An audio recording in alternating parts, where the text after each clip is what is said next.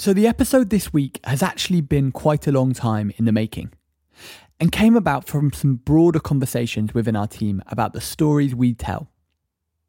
The gig economy is such a global phenomenon in all of its different forms, be it cloud work, ride hailing, couriering, platforms operate over massive spatial scales. And just as the names of many of the platforms stay the same as you move from country to country, so too do many of the issues faced by workers. There is commonality and shared experience. But that being said, I think that the discourse surrounding the gig economy is inordinately shaped by the experiences of gig workers in the global north. I think when most people think about gig work, they don't automatically think of a worker in Lagos or Shenzhen, but in New York or London. And these kinds of experiences are privileged. They become the norm. They shape our understanding and they become the lens through which we understand the forces within the gig economy. I think this dominance results from the way in which different workers are able to participate in the discourse of the gig economy and the way in which we tell stories about it. So, with this in mind, this week on the Fair Work podcast, we're going to India to hear the story of Vinod, a worker based in Bengaluru. I think before we start, it's important to note that whilst this story is about an individual worker on a specific platform, the conditions are largely representative of the conditions in many areas of the gig economy. In our 2020 India rankings, the majority of platforms didn't score above 2 out of 10, and the two biggest food delivery platforms both scored 1 out of 10 each. We could have made this same podcast for any of the other major platforms operating in India. Okay, so that's enough from me. I'll be back at the end, but for now, I'm going to hand over to my colleague, Monica Neerakonda, for this week's episode. Karnataka, located in the southwest of India, is home to around 64 million people.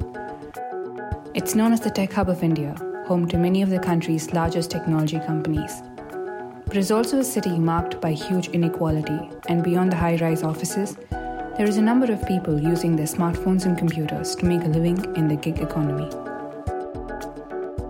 I'm Monica Neerakonda, and on this episode of the Fair Work podcast, we hear from Vinod, a gig worker based in Bengaluru. We hear his story of working for the gig economy platform, Swiggy.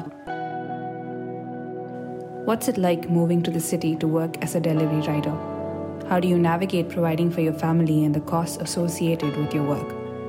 And what happens when a global pandemic brings your work to a standstill?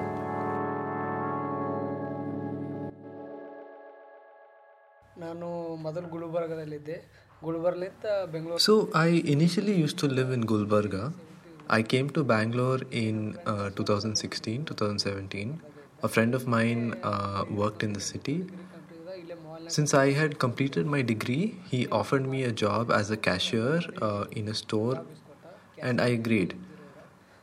Uh, so he referred me for the job. I got it, and it went well for a year.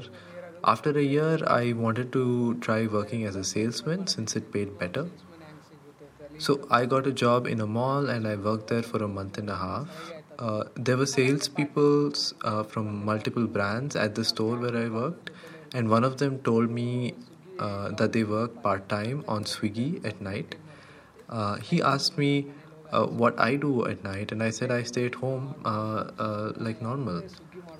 He said I can work at night also. I asked what the job was, and he said you can work on Swiggy doing deliveries. He asked me if I had a bike and a license. I said I had neither, but I had uh, one year of provident fund saved from my job at the mall. Uh, so I continued working at this job until uh, the PF amount was released to me. I used the money along with the loan and bought myself a bike. I asked around about Swiggy, and most people said that you can do it, it's all right. Uh, you can earn 40 to 50,000 a month easily. So I got myself referred uh, and got the Swiggy app and joined. Swiggy is one of India's largest online food delivery platforms, operating in over 500 cities across the country. Delivery riders work through a smartphone app which allows them to access delivery jobs. When I started the Swiggy job, it was good. I took leave from work and worked on Swiggy from morning to evening. I got to understand the income I could make from this. So I left my salesman job and continued with Swiggy. It was good. My family has come from complete poverty. You would know that in uh, North Karnataka there are no jobs, there's nothing.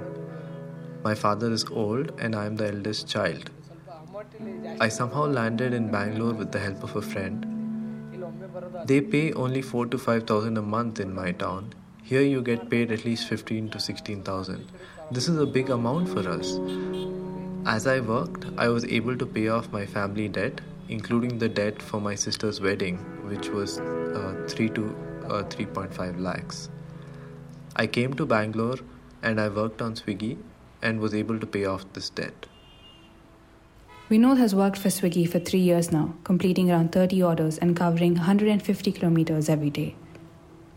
This last year has been particularly difficult, as his work has been radically changed by the impacts of the pandemic. India went into lockdown on the 25th of March last year, and the effects on Vinod's work were immediate. During the lockdown, it was very tough. My father insisted that I return home or that he would come here. So I left at 10:30 at night the, the day the lockdown was announced. Uh, we took uh, our bikes and we left. Uh, I was working on Swiggy at that time. It took us 14 hours on the bike to reach home. My town is 625 kilometers from here. We had to choose our route carefully as vehicles were being stopped. We decided to stick to traveling within Karnataka itself and avoid crossing over to the other states. When the lockdown was announced, Vinod was left with no source of income. Unlike other employers who offer workers financial support when people were left unable to work, Swiggy did not offer any assistance to affected delivery riders, leaving them in a position of massive financial insecurity as they grappled with the changes to the economy brought about by the pandemic. If they gave us something, I would have been very happy. When everyone else had to stay home, they had a salary. They should have given us at least a thousand rupees a week for those with a Swiggy ID. We trusted Swiggy and worked for them. Our daily income comes from Swiggy. I have no other income. They should have had a list of all the Swiggy boys who have been continuously logged in and should have given them some money. If you were a software engineer or if you worked in a company, then you all got some money during the lockdown sitting at home. As an example, I worked for a year in a mall in Bangalore. Even though the mall closed, my colleagues got paid half their salary. If Swiggy similarly had given us some money, our family needs would have been met. They did nothing for me, and that made me very sad. My grandfather has a small farm where I helped out for a month during the lockdown. I didn't get any income from it, but I had a little bit of savings, and just as they ran dry, the lockdown stopped, and I quickly came back to Bangalore and got onto the Swiggy app the moment I came back.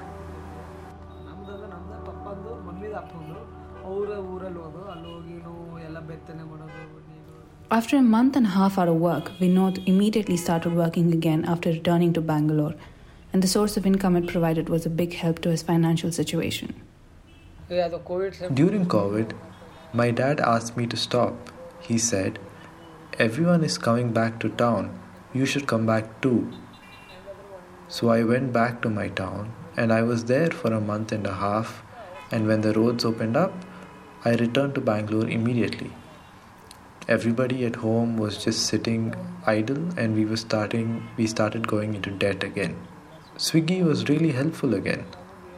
Nobody used to come out of their homes and they were all ordering on Swiggy. We didn't have any problems. We wore a mask, sanitized our hands, and looked after our health. And we were able to work even during COVID times. Swiggy called us a few times and told us that it's compulsory to wear a mask. They also told us that they were grateful that we were brave enough to be working in these times. We had support from the customer care. There were still a few customers that didn't behave well.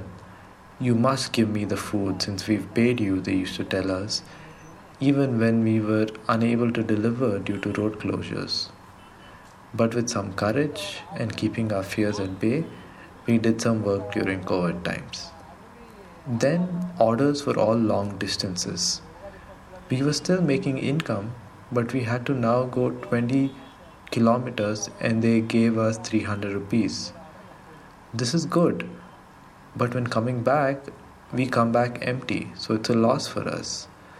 If we got 10 such orders, 3 orders paid for fuel itself, so we were left only with pay from 8 orders during lockdown times.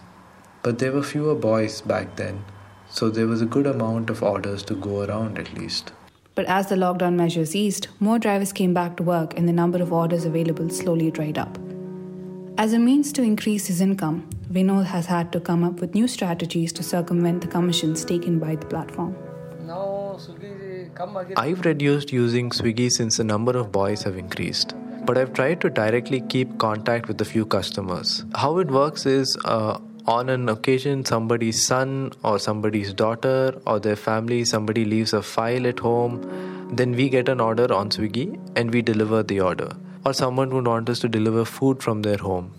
In these instances we give our contact number directly to the customer and tell them madam pay me the same amount that you're paying swiggy and i'll come and deliver what you need. You can pay me after the delivery no worries. They say sure if you're going to deliver, it's better. I can call you half an hour before and you can come and deliver. Like this, I have three to four customers. Only then is my income stable because Swiggy is a business. They want their profits. They take 100 rupees from a customer and give us 40 rupees. So if they are skimming more than half, is it fair? Within the 40 rupees, we have to take care of petrol, going and coming back. So, because of this, I have been contacting customers directly so that I have a side business. I asked the customer, Sir, what is the amount you paid on the app? They said we paid 190 rupees. I was shocked. They took 190 rupees from them and gave me 90 rupees. I was sad when I got to know about this, and I have not done duty since then. It's been a week since I logged in. My family runs because of this job now I have income from direct customers also, so it's all right. With direct customers, I get money directly. If it's 100 rupees, I get to keep it all with me. Swiggy would only give me 40 to 50 rupees. That goes towards petrol, but with a direct customer, some 30 rupees goes towards fuel, and I'm left with 70 rupees. I have four customers like this.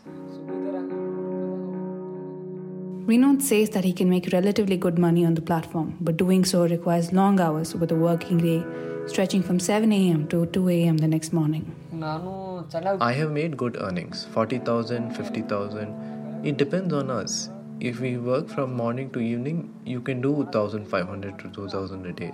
If we only do evenings, we can get 600 to 700. To make 50,000 rupees, we have to work from 7 in the morning and work till 10 am then there are not that many boys at that time since they would be tired from the night before. First shift folks meant to start at 7, come at 8. Second shift folks meant to come at 10, come at 11. But what I used to do is work early in the morning till 10. By then I would have earned 200 to 300 rupees. I come home to make brunch and have a wash. I'm ready to work again from 12 and I work till 4 and get another 300 rupees. So I have 600 to 700 by evening itself. Then I come back, charge my phone and rest. Then my shift starts at 7, so I get up at 6:30 in the evening, log in and work till 1 to 2 at night. I can make 1800 or 2000 comfortably in a day. Vinod is a platform worker, and so he bears all the responsibility and risk related to the costs he must take on. These costs are large and must be balanced against his ability to earn. This is particularly difficult for those migrating from rural areas to the city, as he found out himself. Initially, it was very hard. Anyone who leaves their town and comes to the big city comes with no money of their own. They come with debt. I have to pay 3000 rupees rent for my room. 15 to 20,000 as advance. Folks from town come with only 3 to 2 to 3,000 rupees. Somehow I got a room, took my vehicle on loan. I had to pay 4,000 to the bank each month, 3,000 for my room, pay off another 5,000 of debt a month. Petrol costs 250 to 300 a day, and every 2000 to 3000 kilometers I need to pay 350 for an oil change.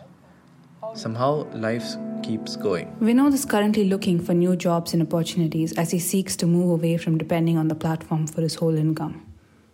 At times, the platform has been a good source of income, but now he feels that it has changed to the point where he can no longer make a living as he struggles to balance increasing costs, longer delivery distances, and an overall decline in the number of jobs available. If someone would ask me if they should join Swiggy, I'd say no because they cheat a lot. Older IDs get paid 30 rupees for an order, and newer ones just get 12 to 15 rupees. Now they can't earn and we can't earn, only the company gains. Thanks to Vinod for sharing his story. At Fair Work, we believe that all work can and should be characterized by fair pay, fair conditions, fair contracts, fair management, and fair representation. Platforms ultimately have the power to improve standards and the ability to choose to. We're actively campaigning to improve the conditions for gig workers around the world and hold platforms to account. You can find out more at fair.work.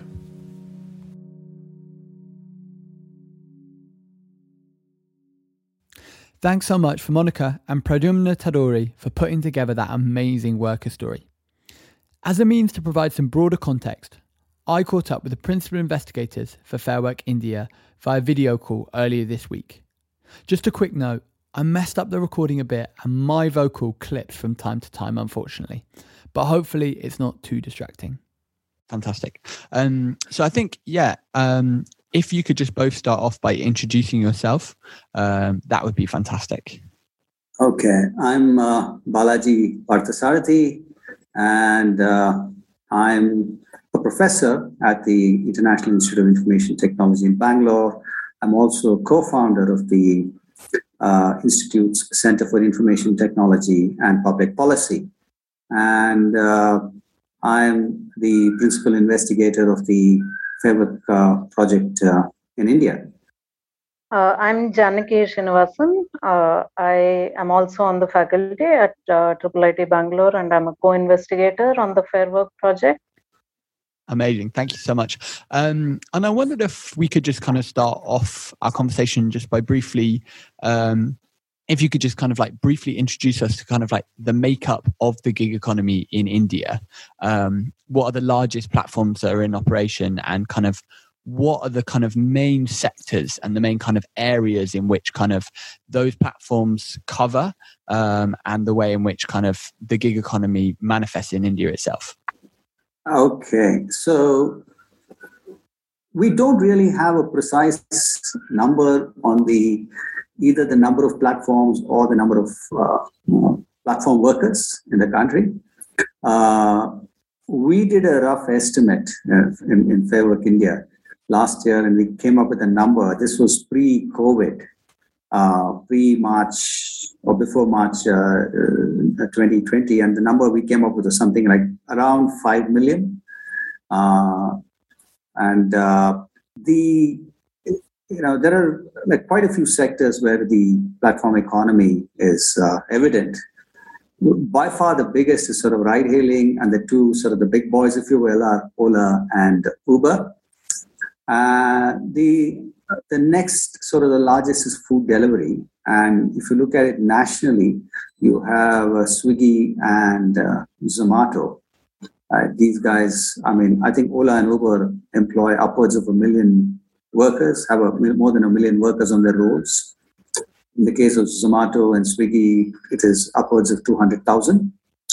And uh, of course, these these uh, you know these are just the big four. You additionally have you know local ride-hailing and local sort of food delivery platforms that are in operation in other in, in various parts of the country. Combined, these four companies provide work for upwards of 1.2 million people in India.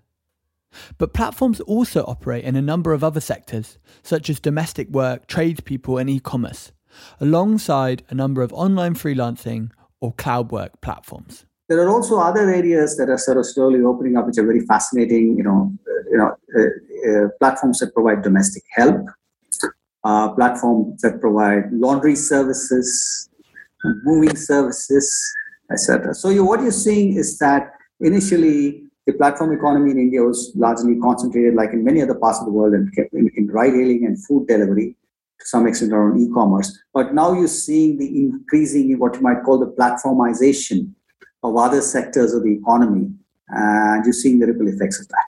So in the 2020 India report, you kind of like talk about um, kind of the emergence of Flipkart in 2007, which is like an e-commerce platform, as kind of the moment when kind of the gig economy kind of arrived in India. And I kind of wanted to ask if you could kind of give us a kind of brief history of the gig economy in India since that moment.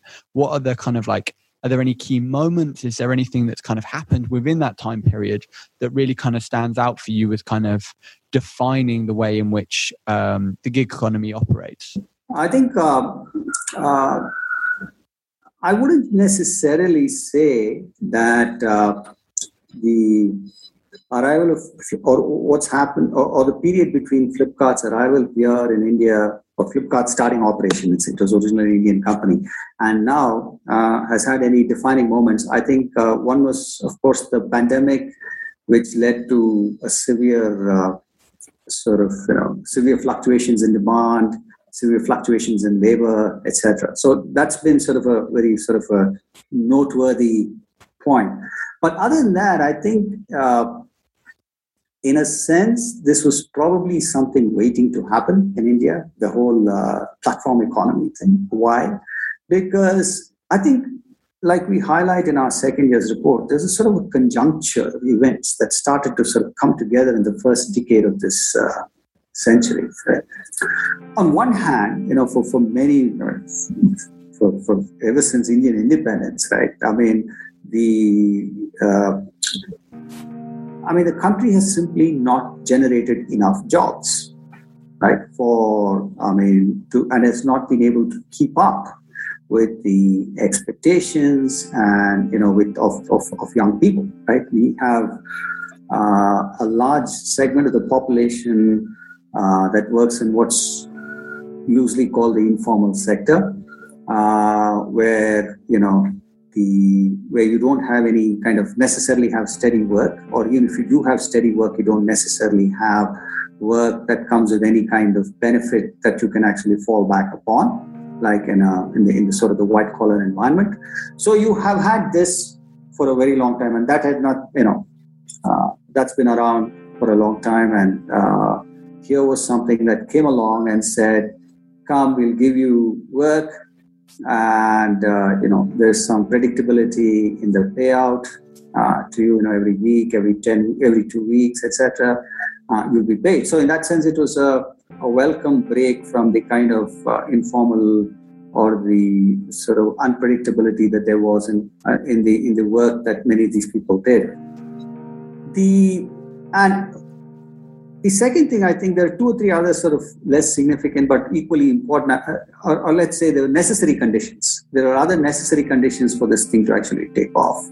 That is also the time in which uh, smartphones started to proliferate uh, in the country, right? And uh, today, India has like close to 915 million uh, mobile phones in the country, give or take a few million. About roughly an estimated about half a billion of them are actually smartphones.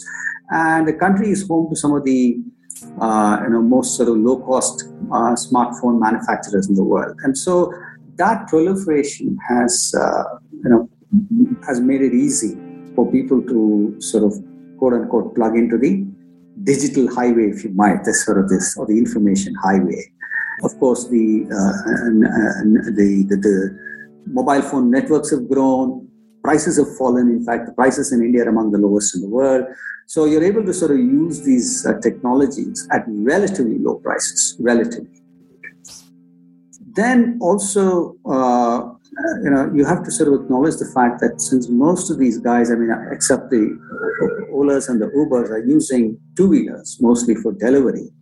Uh, it's important to note that India is the largest two-wheeler market, motorized two-wheeler market in the world for scooters, motorcycles, etc. Right? And so you see, uh, uh, you know, there's, there's just a large number of two-wheeler uh, drivers around with armed with mobile phones mostly, uh, you know, uh, if not unemployed, at least underemployed, not sufficiently educated to be able to get into the more sort of lucrative segments of the economy, and were just eager to or eager for a break. And you know, here comes the platform economy, and you're the break.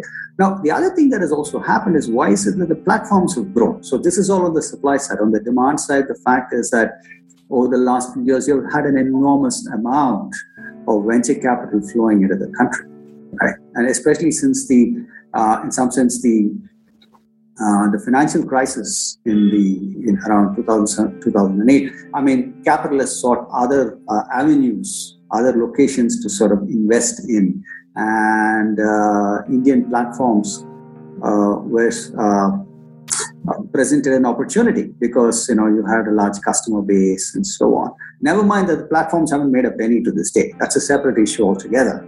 But the venture capital has been coming, right? And they've been supporting the growth of this uh, growth of the platform uh, economy. And so all this, you know, so the, you know, I think to get back to the original point, and uh, the fact is that you have a large pool of labor, relatively unemployed, underemployed, and uh, what many of them have been forced to do uh, instead of continuing to rely on relatively, uh, uh, you know, uh, on, on, relatively sort of meager wages in agriculture, which is also relatively, where productivity is relatively low. They've sort of left the farms, as it were, to look for opportunities in cities, right? And in the cities where you have uh, um, certain segments of the uh, population which has, has, which has had this disposable income, they were the ones who were actually able to support the initial growth of the platform economy, which in turn was able to absorb some of this labor that was coming in. But the possibilities and promises that platforms offered to workers quickly faded in the years following the emergence of the platform economy in India, as the rush of venture capital seeking out returns slowly dried up. Uh, when we look at it from the worker side, um, for all the reasons that uh, Balaji mentioned, uh, people moved to cities. We have a lot of migrants who decided to take up platform work because it was so lucrative. Now, why was it lucrative? Uh, part of it is, of course, what they could or could not make uh, uh, in their hometown.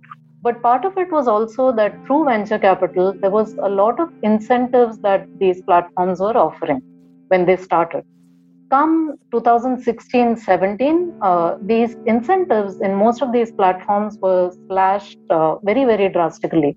And it was since 2016 that we've been seeing a lot of strikes uh, by uh, workers in say ride hailing platforms and also uh, food delivery platforms. And uh, this has been growing since 2016 till about 2019 and then of course the pandemic brought about its own set of issues around earnings, and that led to a uh, uh, further set of strikes. But I just wanted to po- point out that this is also something that has been happening in terms of how workers feel about uh, uh, working in the platform economy and how that's become much more visible over the past few years. I kind of wanted to ask a bit about kind of like um, what is the kind of uh, the demographic, um, particularly thinking about kind of aspects of class, gender, and class um, in terms of um, like who is a gig worker? Who is your average gig worker in in India? Um, I wondered if you could describe a little bit about that. Yeah, so uh, I was actually going to look at this the other way. Who is a gig worker? I think to a certain extent, what Balaji was saying about them being migrants, I think that is an important characteristic. Though, again, we don't have exact numbers on what percentage of platform workers are migrants. But um, it's becoming increasingly clear who are not gig workers or in what sectors uh, certain kinds of people are not gig workers and gender is actually a very big factor here. So one of the things we've been seeing, and I think uh, is widely reported, is um, that there are very few women in uh, doing platform work. It depends, of course, on what sector we are talking about. For instance, they are um, very low in number in uh, ride hailing and in food delivery. Um, Balaji, do you have anything to add on that on that question as well? Yeah, I, I think the uh, uncertainty is uh, sort of magnified by the fact that you have people going in and out of the platform economy. There are quite a few people, see, uh, you know, who get in in order to meet short-term obligations. They might have loans to pay off. They might have those kinds of things that they need to do. So this becomes a supplemental activity for them, right? Uh, and therefore, uh, to be able to say with any uh, great deal of accuracy is, is probably uh, somewhat uh, difficult or, uh, or, or, or, tricky, you know. And so that's why I wouldn't sort of hazard a guess in terms of saying who exactly is this person. We do know that it's it's, it's a largely male workforce, migrants, etc. And uh, though, although it is true that there is a significant, not trivial proportion that actually relies on gig work uh, for their as their primary uh, source of uh, income. You know, which is why the claim that these people are, are there, you know, they can move in and out, is also not altogether acceptable. Yes, it is true that that segment exists. You know, you find, for example, college students who might be wanting to make some pocket money over the break or uh, you know doing those sorts of things but there's also a lot of people for whom this is their primary um, source of income. They're supporting families on that. Yeah, completely. And I, I think it's interesting, kind of like uh, reading the report. There was one thing that kind of struck out to me, which that on kind of a large number of the platforms, the majority of people were were working on the platform full time, um, and I guess in the kind of in the UK context, it's kind of like it feels often that there's a kind of a large number of workers who do use it for kind of um, as a part-time income and but there's a huge number of people who are doing a huge amount of the work the bulk of the work and are entirely reliant, reliant on it from for their kind of income. And it's interesting thinking about the, the narratives that often platforms kind of weave is this idea that this isn't something which should be relied on full time and actually that it is for these people kind of tapping it into it as kind of like um uh as just a means of topping up their income. Um, mm. And it's it's it's interesting to think about how that actually plays out in practice and kind of actually the way in which platforms do become a fundamental source of income for people and that they rely on it to as you as you say to support their support their families and pay their rent. Yeah, it also reflects uh, more broadly the lack of alternatives in a country, uh, especially in India, in a country like India. And people are sort of uh, seeking, uh, you know, any you know, sort of clutching on to anything that they can get, and the platform economy offers some hope to them. And I kind of just wanted to ask as well, like, what do you kind of see as the future being for kind of like the platform economy in India? I mean, you've already referenced kind of the fact that we're seeing the platformization of different sectors um, and kind of more areas kind of going into that. But I wonder, like, what do you see as the broader future for um, gig work in India, and what kind of what are some of your hopes, and also what are your some of your concerns? I think concerns and hopes uh, in terms of the organization of the platforms themselves. Like I was mentioning, I think there's been um, a huge rise in subcontracting, which obviously then has consequences in terms of uh, the relationship between the platform company, the subcontractor, and the worker. And uh, in my opinion, this is only going to grow. Uh, so, how again do regulations and all the things that we say about fairness and working conditions, etc., how do they apply when there's a subcontracting relationship and how are they monitored? I think that is going to be very crucial to think about. Um, in terms of workers, too, I think I already mentioned this. Uh, I'm personally very interested to see how collectivization uh, continues to grow and evolve. as we move forward? Um, and post pandemic, how are some of the things that changed during the pandemic, whether it was reverse migration or layoffs with certain platforms, while other platforms hired more people? Uh, what is going to be the ultimate impact of some of these things that have quickly changed in the last couple of years? Uh, that remains to be seen, but definitely um, something that we should be concerned about. Yeah. Okay. So you had said uh, concerns and hopes for the future, right, uh, Robbie? Yeah. Am I correct? yeah. yeah. Okay. And hopes.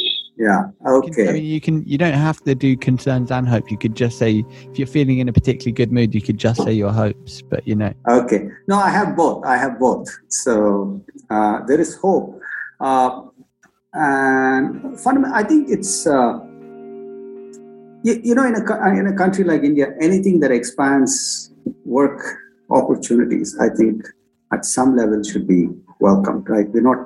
I wouldn't take a smash the platform approach, right? So I think this hope is that the platforms will continue to grow and offer opportunities to workers who are otherwise unable to find anything. That's my hope. Stops there. But having said that, there are a list of concerns that I must uh, list.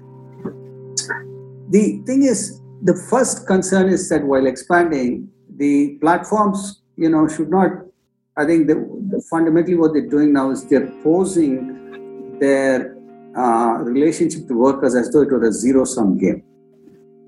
We can provide employment, but we can't employ them on certain terms. You know, for them, these two things don't go hand in hand. Now, essentially, they're saying we will we can only treat them this way, otherwise, we don't get to function. Uh, the irony is the kind of treatment that the workers have been getting has been largely justified in terms of the lack of profitability of the platforms. Which leads us to ask a very important question because many of these platforms are often sort of uh, run by sort of very, you know, people who've been to excellent business schools and that kind of stuff, and you know, management, well trained, etc. So I mean, essentially, it's that inability of a small white collar class that's unable to sort of generate or sort of organize this economy in certain ways that's able to generate the uh, you know, profitability or the surpluses that are necessary. So what happens that that inability to do so actually uh, takes the toll takes a toll on the workers. So then it becomes that's when it gets posed as though it were a zero sum game we can grow we can do all these things we can hire these guys but uh, don't expect them don't expect us to give them any better conditions because we can't afford them. Right? So that's one. I think the second thing that i think is a matter of concern for me there the we are having now the consolidation of labor laws into four codes and one of the codes the code on social security explicitly mentions uh, uh, gig workers. Okay but I think what is worrisome to me is the other platform, other the other three codes make no mention, and the other three codes, you know, one on occupational safety, health, and working conditions, the code on wages, and the code on industrial industrial relations, all of which are important, I think, constituents of the larger sort of the labor uh, capital, you know, regulatory environment, are silent on wages and industrial relations, etc. So it seems to me that it has been very selectively applied. So unless we're able to, I mean, to, to some extent, we don't know what the effects will be because these laws, though they've sort of passed through the parliament, they've not been operationalized yet. I think the government put them on hold.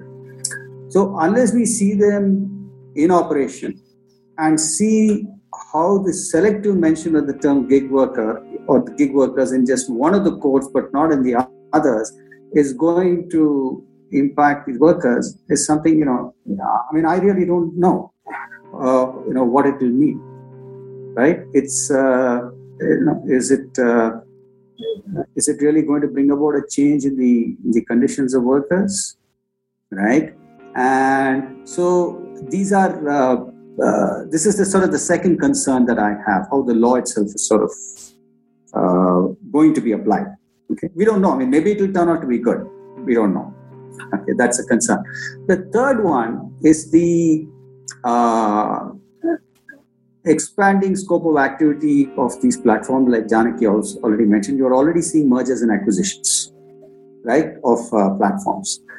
Now, the what drives these largely is the sort of you know you, you, you're seeing network externalities uh, kick in and some of these guys grabbing the smaller guys and sort of consolidating right now if that consolidation happens to a point where we eh, we have you know uh, just barely a handful of platforms that are operating across multiple sectors okay then they start to become immensely, immensely powerful in terms of their ability to dictate certain conditions to workers, in terms of their ability to actually even probably even dictate terms and conditions to the government.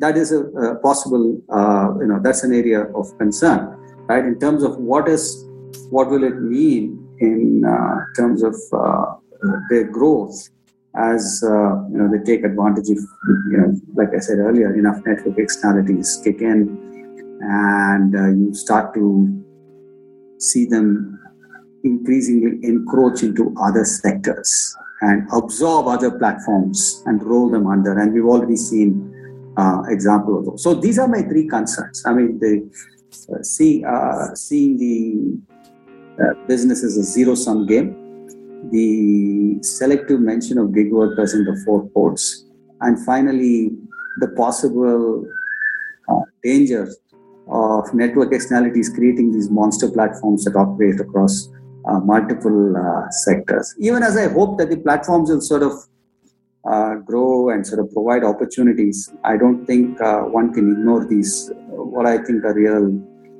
dangers. This episode was written and produced by Mounika Neerukonda, Pradyumna Taduri, and Robbie Warin, with music composed by Louis Bollez and additional composition by Robbie Warin. There's no episode in two weeks' time because I'm on annual leave, but we'll be back soon with the next episode of the Fair Work podcast.